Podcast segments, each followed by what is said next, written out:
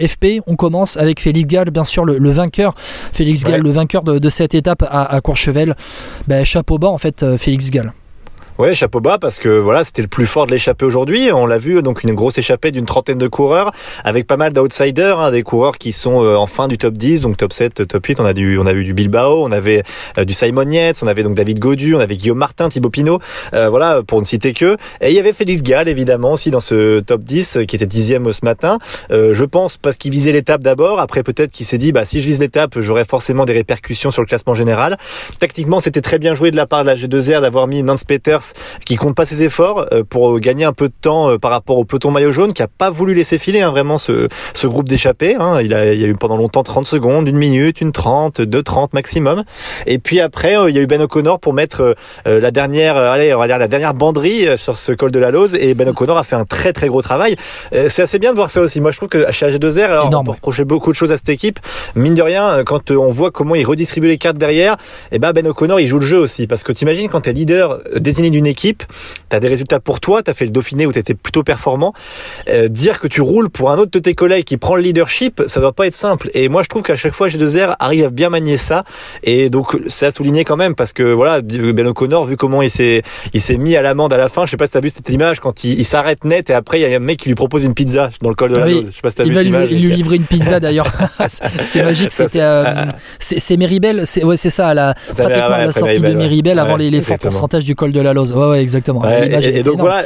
Donc euh, moi Félix Gall, moi je trouve c'est impressionnant. Et puis euh, voilà, on sait que c'est un coureur qui a pas mal de défauts. Euh, on l'a vu sur le Tour de Suisse, hein, notamment en descente et sur les contre-la-montre. mais voilà. Alors est-ce que sur un grand tour, il pourra corriger ça pour viser un top 5 plus tard? Je ne sais pas. En tout cas, remporter des belles étapes. Je pense que dans les prochaines années, H2R doit compter dessus. Ouais. Et puis bah, tu connais ma théorie hein, d'habitude. Hein, comme d'habitude, s'il n'y a pas le Tour de France, il y a quand même le Giro et la Vuelta. Tu peux enchaîner ces deux grands tours dans la saison. Et avec Ben O'Connor, ça peut être intéressant de le voir sur un Giro, sur des cols roulant. Hein. On sait que on sait qu'il aime ça, Ben O'Connor. Et bah, il aime la pluie surtout. Donc euh, au Giro, ça peut être sympa pour lui. Aussi, aussi, exactement. Il aime la pluie, il aime ces conditions difficiles, un peu comme Thibaut Pinot hein, euh, euh, les aime. Et puis c'est vrai que c'est vrai qu'il a fait un super travail et qu'AG2R ils sont assez spécialistes pour ça. Alors ça laisse ça laisse quand même augurer un magnifique épisode Netflix avec Julien Jordi quand même hein, qui va nous refaire encore le coup du this is this is this is the fucking stage for you Ben euh, or Felix, uh, this is the Queen stage. Euh, enfin bon, voilà, je te, je te fais ça, mais Julien Jordi, c'est un personnage hein. attachant. T'as vu un peu comme je le fais euh, D'ailleurs, sur, le, sur YouTube, il va falloir enlever le, le F-word parce que sinon on va être censuré. Non, bref, dire que cette équipe AG2R, elle a su changer son fusil d'épaule de manière très intelligente avec, avec, avec Félix Gall, pardon qui nous a régalé. Bon voilà, j'ai fait au moins le, jeu de mots. Félix Gall, il y a que 25 ans, il y a tout juste 25 ans en, début d'année. Et c'est vrai que son, année, il, montait en puissance hein. euh, depuis, son recrutement chez AG2R. Euh, bon, euh, à, à, Tirreno, il n'était pas forcément le leader, mais il termine 16e. Après, autour du Pays Basque, il fait 10e. Autour des Alpes, 9e. il fait 2e de la Mercantour Classique fin mai, le 30 mai, derrière Richard Carapaz. Il fait 8e du Tour de Suisse avec une magnifique victoire d'étape.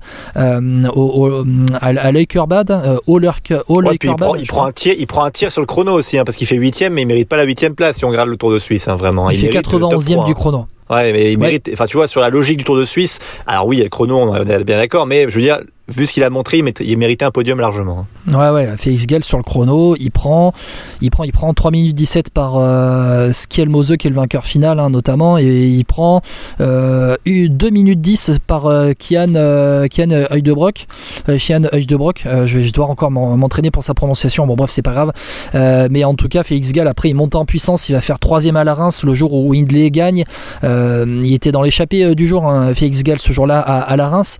Et puis, c'est vrai que petit à petit, il s'est replacé au général. Quand tu vois son évolution au classement, hein, euh, le soir euh, de la deuxième étape à San Sébastien, il est 42e du général. Euh, à la sortie des, Pyrénées après Cotteret, il est 20e du général. Et puis, allez, au Grand Colombier, 14e. À Morzine, à Morzine c'était samedi, il rentre dans le top 10, il fait 9e. Et là, aujourd'hui, il est 8e. Hein. Donc, c'est vraiment, vraiment une, super, une super victoire, un, super Tour de France par, pour Félix Gall qui, finalement, était le plus fort de cette échec Il s'est échappé dans les plus forts pourcentages de ce col de la Lose, avec derrière lui à sa poursuite. Hein. Pourtant, il y avait deux coureurs du top 10, deux autres coureurs du top 10, Simon Yates, Pelo Bilbao, David Godieu aussi qui a fait la montée à, son rythme et qui fait cinquième à Courchevel.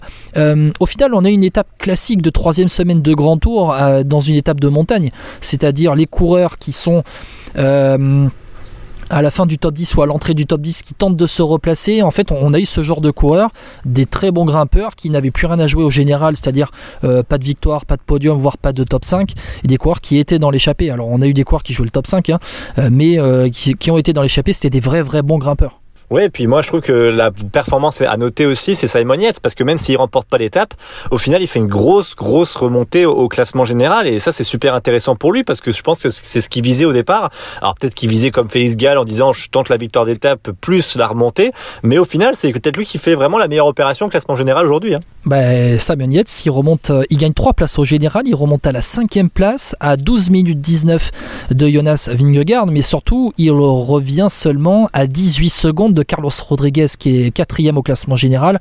Carlos Rodriguez euh, qui a perdu près d'une minute 10 sur Adam Yates aujourd'hui et Simon Yates qui euh, lui eh revient. Allez, euh, son frère Adam Yates est troisième du classement général. Il y a une minute 30 d'écart entre les deux frères Yates, troisième et cinquième du, du général. Donc Bon, voilà, il y a encore cette bataille. Euh, il y a encore cette bataille pour le classement général. Jane Lee a encore prit un, éclat aujourd'hui. Il est, euh, On avait dit, 7 hein. du classement Jane Lee, il est pas bien. Ah, il est pas bien. Il est pas bien, Jane Lee, et c'est vrai que.